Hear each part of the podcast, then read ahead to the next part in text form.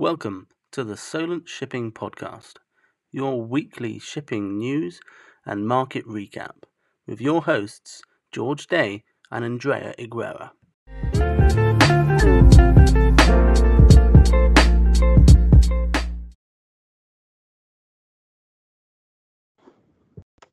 Welcome to the Solent Shipping Podcast. Uh, how are you, George?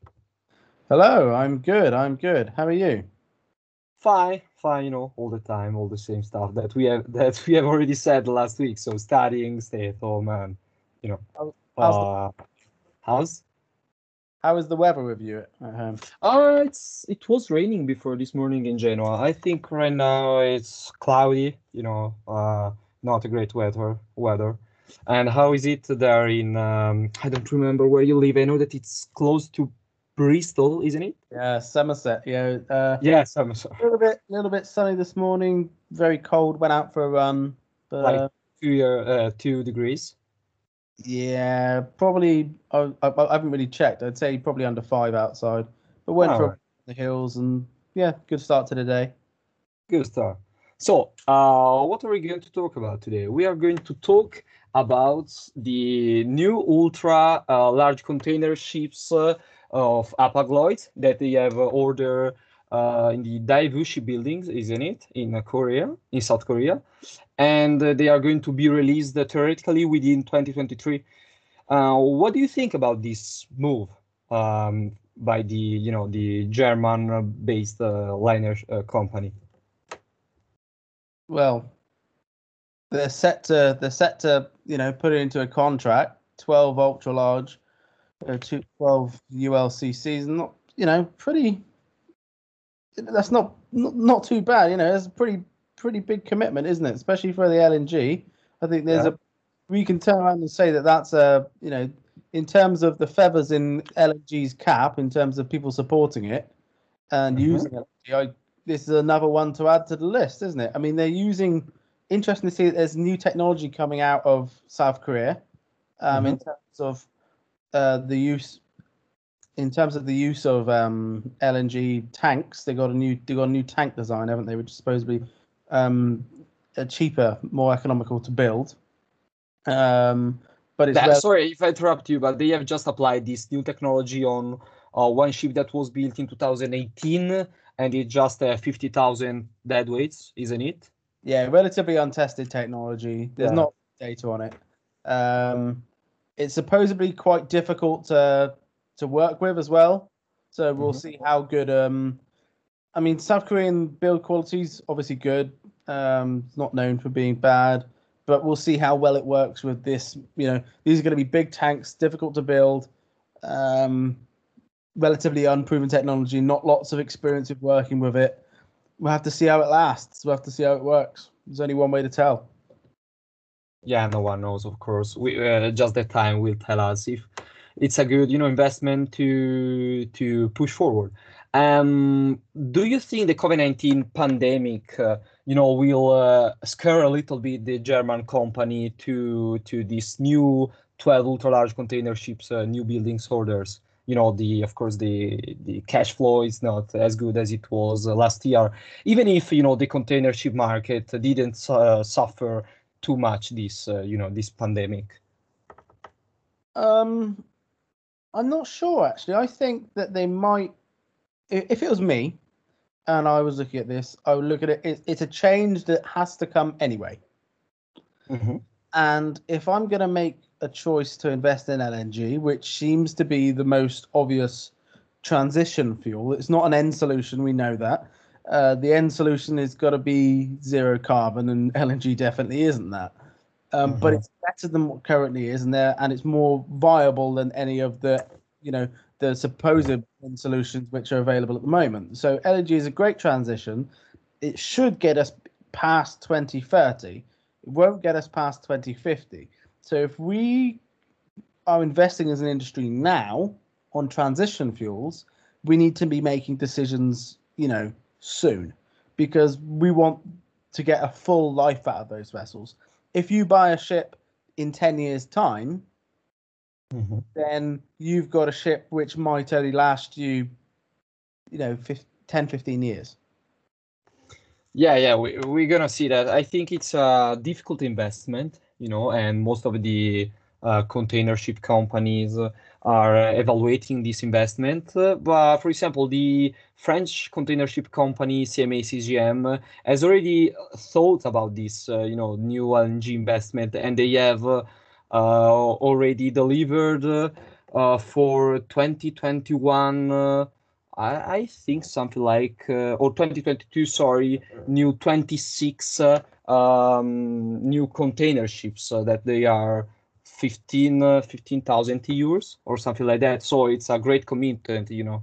And uh, you know, everyone knows about the new Jacques Saadé that is really beautiful. That's uh, um, you know, I think it passed uh, close uh, to Southampton. Uh, uh, Southampton, right? Yeah, yeah, two weeks ago. So I've seen some photos. Uh, it, she's really good. She's really beautiful. What yeah. do you think about this? Uh, you know, uh, new technological uh, um, ships uh, LNG fuel? Uh, it is a transition fuel. I think mm-hmm. we all know that it isn't going to last past 2050. Mm-hmm. Um, so therefore, to get the value out of your ship, you need to get the longest lifespan out of it to make sure that you know. If we think about it, if you let's say there's a linear depreciation curve, mm-hmm. not 10 years off the lifespan, depreciation curve mm. is steeper you lose more money every year on the value of the ship. If the lifespan is longer, then that's a shallower curve and you'll lose less money every year. So they're trying to expand the lifespan of these ships by making sure they get in early. Mm-hmm. If they invest now, they'll make sure they have a solid fleet right up until they are there are, you know, end solutions which are available to make them zero carbon. So the plan would be buy ships that they know are going to last them at least the next 20 years. Keep those ships, probably not for the 20 years, but it means they'll still have value in them in the next 10 when a solution is available. And then mm-hmm. if they decide to get rid of them when they're 10, 15 years old, there's still operational value left in them. They're not just scrapping. But uh, what do you really think about this new uh, huge container ship that are getting uh, bigger and bigger here by here. You know, the, the, the, main problem is the depth. If you think about this uh, new container ship, sorry, sorry, I think it's a great opportunity. Mm-hmm. I think it's a great. For example, if we, if we talk about the depth, uh, the draft uh, matter, that for example the CMA CGM Jacques, I don't remember Sade uh, or SAD, uh, it's um, 16 meters or something like that. For example, in the port of Genoa, I'm talking about, you know, my home port, uh, the depth is between 9 to 15 meters. So, you know, it's kind of difficult to enter in this. I think it's perfect. I think make the ships as big as possible. Make them as big as possible because the bigger the ships, like you've already said, the less ports they can go into. Yes. Yeah, the economy of scale. Now, in terms of European shipping, we there's there is studies in place, but we need more of a focus on the short sea aspect. Mm-hmm. We more of a focus on the feeder services. Also in the inland sailings. Yeah, the, I mean the UK there needs to be more focus on the feeder services. I know there's studies going into it in projects, but there needs to be more commitment. And the bigger the container ships, the bigger you know the bigger commitment there is to one or two ports that can offer that service. Yeah, UK, which are the, the you know the ports that can host this kind of ships? Southampton and uh, Liverpool. Uh, I don't know. There, but there is opportunity then for feeder services. You know, mm-hmm. if the feeders, if those ships can't take to as many ports, then there needs to be something supplying those ports. You understand mm-hmm. me? And yes. you know, as environmental restrictions come in place, maybe this will mean that there's less commitment to road transport because actually it makes more sense to move things closer to ports which can take smaller feeder vessels. Mm-hmm. Um, more port centric distribution. I think port centric distribution is the way forwards in terms of a greener future, in terms of uh, a more productive future. I think the best way to improve the efficiency of the logistics system is to take away the reliance from the logistics system on road and rail based transport and put more reliance on shipping. Certainly, yeah, for the... sure. They have they have already. I think they have already decided to to chosen to pursue this choice uh, 20 years ago was uh, when uh, you, you know European Union decide to put more uh, most of their shipments uh, through through sea and uh, through roads and you know European Union has been brilliant at it. The UK government, on the other hand, not quite so much. If you look mm-hmm. at UK statistics, I think it's over 95% of goods move domestically in the UK on Crazy. the on the road. Crazy, crazy. The that's not including the rail. That's if you the... think that it's an island. So yeah, it, an island that has built its reputation in the world around ships.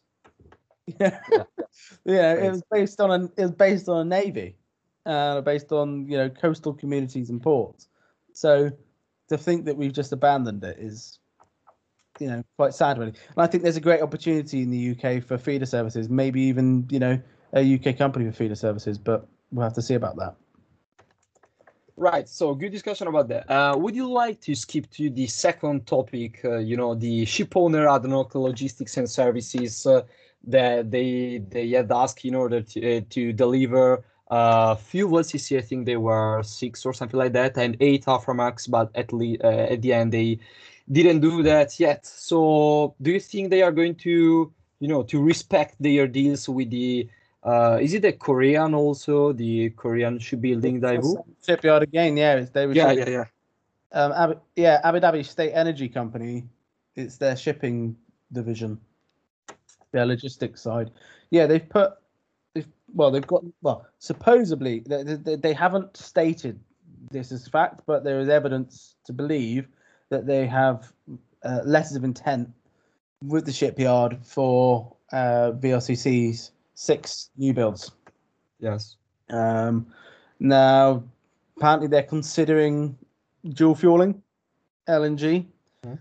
uh, but this costs more money, and apparently, uh, to quote, it's still costly, which is you know interesting. But it'll be interesting to see if they choose to go for a similar sort of tank arrangement as to Hapag Lloyd with the new tanks that are being offered in South Korea. If that makes it cheaper, then maybe they will. Apparently, there's about a 30% cost saving with them. So maybe they'll choose those tanks. Maybe that's why they've gone with that shipyard. Um, mm-hmm. I, don't I don't know. I think these new facilities, uh, you know, of course, was introduced two years ago, but uh, larger and the bigger companies uh, are just, uh, you know, evaluating these new technologies in the last months. So probably um, this ship owner, the Arabian ship Arabian ship owner, decided to pursue, you know, the same way that Hapag-Lloyd is doing. And uh, what do you think about the prices that decreased, uh, really decreased in the last four months compared to August? Because according to Clarkson, the prices uh, for one VLCC in August was 87 million, and last week or today we can say is actually 85 million, so 2 million less. And if we talk about Aframax, is uh, it was uh, 50 millions in August and 46 millions today. So do you think that the ship owner, Arabic ship owner, uh, forecasted this new this decreasing of the market, or it was you know just uh, just uh, at random? In all honesty, I'm not sure. In all honesty, I'm not sure. Um, I mean, it's strange, isn't it? Because it's winter. Mm-hmm but I suppose stockpiles have already been gathered, so maybe countries aren't so reliant on oil. Um, I'm not sure, to be honest. I mean,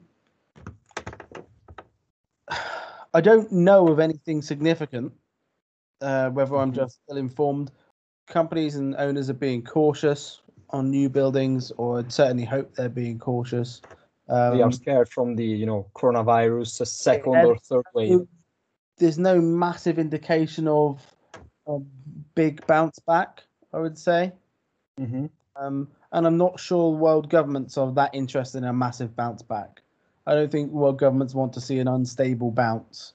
I think a mm-hmm. slow, gradual uh, regaining of the world economy is, um, uh, you know, a slow, gradual growth, growth is what people are looking for. Whether we'll see that or not, I don't know. And that's, I think, the issue. Uh, is there going to be growth? Isn't there going to be growth? Uncertainty is seems to be rife.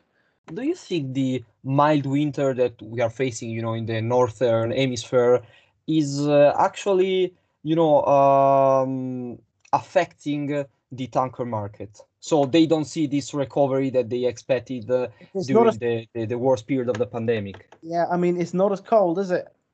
Yeah, at cold. all. Know, it's um, it's a bit, you know, it could be, it can be a little bit chilly on the wind, but there's no, you know, it's definitely not as cold. So yeah, I agree with you. Maybe this, maybe this winter just means there's less heating demand. Mhm. Um, yeah, I would agree with that. I would also say that also the fact there's probably an awful lot less energy usage. You know, restaurants, espe- certainly in the UK, uh, Mhm. less people going out to restaurants. I would say flights, jet open. fuel. Yeah, flights and the fueling. Uh, people are traveling less. You know, quite often over Christmas, people are traveling home. People aren't doing that. I would agree with you. I would say that this winter and this Christmas has been a lot different to previous years. And as a result, that probably is having a direct effect on the demand for oil. Mhm. So I think for today it's enough. So thank you very much, George, for your presence. And see you next week. Bye. Bye.